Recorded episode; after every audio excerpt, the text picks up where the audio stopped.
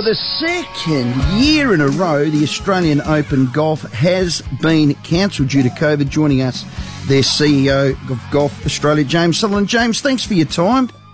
Oh, pleasure, Rowie. No problem. Oh man, how disappointing!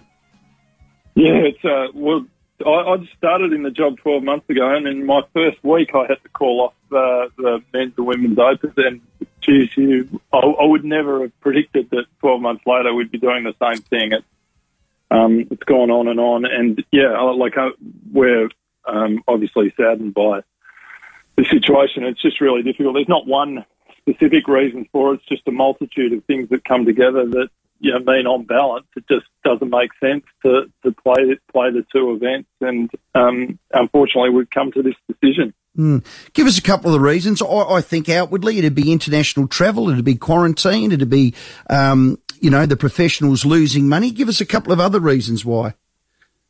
Yeah, so I mean, obviously, that's uh, people aren't coming to Australia, and if they do come, they've got to quarantine for a couple of weeks. And for professional golfers, time's money, and uh, they're not going to sit in a hotel room no. for two weeks. So that's one thing. I think the other aspect of it is um, these sorts of events. Uh, they need to be planned, you know, well in advance, and it, it also involves significant costs in, in terms of the planning and, and set up from early stages, including you know, getting the courses ready. Uh, significant investment needs to go in from about six months out, and uh, when you've still got a layer of uncertainty as to whether it can mm. can go ahead, um, we need to be very cautious about it. As a sport, golf isn't blessed with um, rivers of gold from broadcast rights um, like you know, AFL and cricket, uh, and and so we we have these challenges in terms of the, the revenue, but also just the, the economics of golf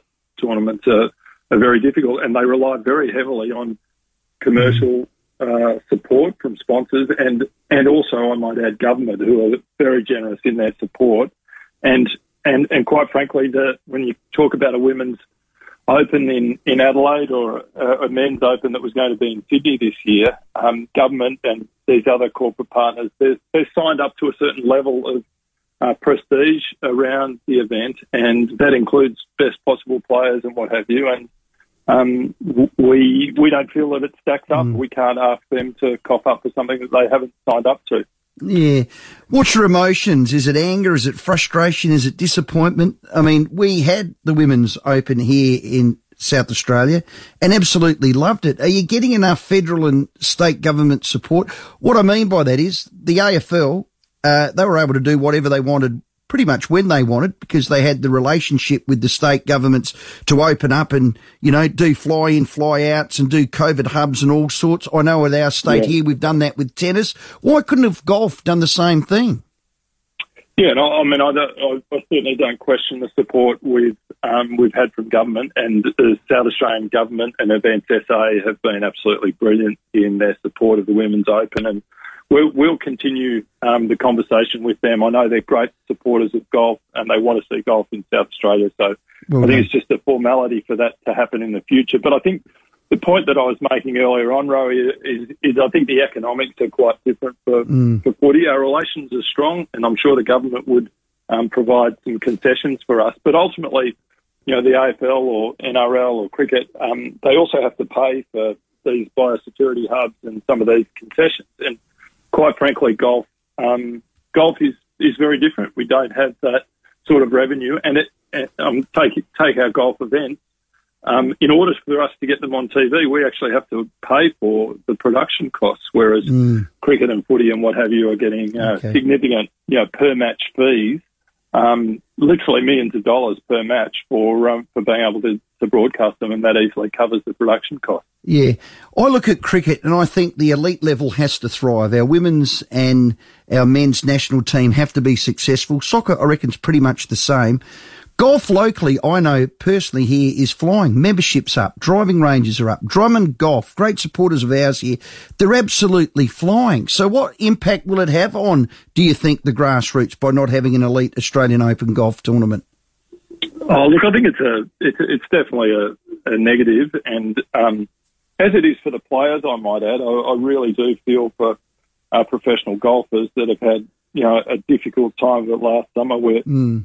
Events were cancelled and um, and prize money's come down, and, and the opportunities just to play these playing opportunities that lead to um, give them open doors for them to play overseas. So let's not forget them and um, how they're affected in in all of that. But but you're absolutely right, Rowie. Golf is flying at the moment, and we're we're working very closely with the the PGA, the Professional Golfers Association, on a strategy to grow the game or to uh, really capture, I guess, this this sort of COVID-induced spike in interest in the game. And one of the things that we're finding, which is very interesting, is that there are there are literally four or five times as many people for every one member of a golf mm. club out there. There's there's about five or six times as many people who are involved in golf in other forms. So they might be a casual golfer, or they might go to a driving range or simulate a golf.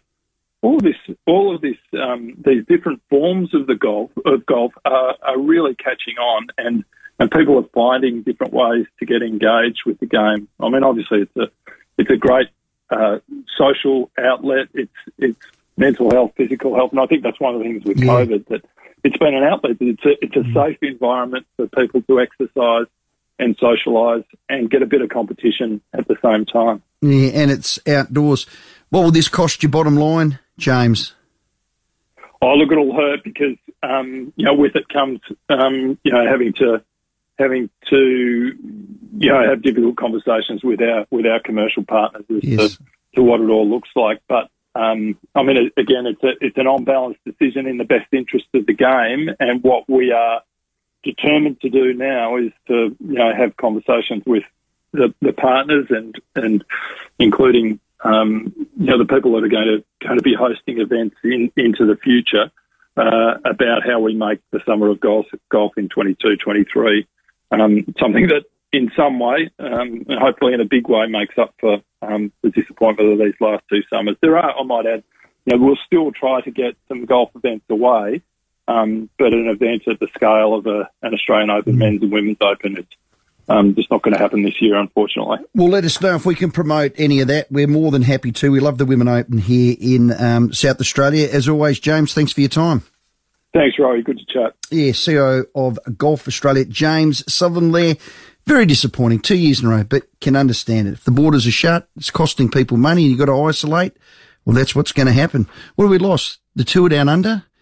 tennis, the cricket, Formula One. Formula One, honestly. James Sutherland, our guest.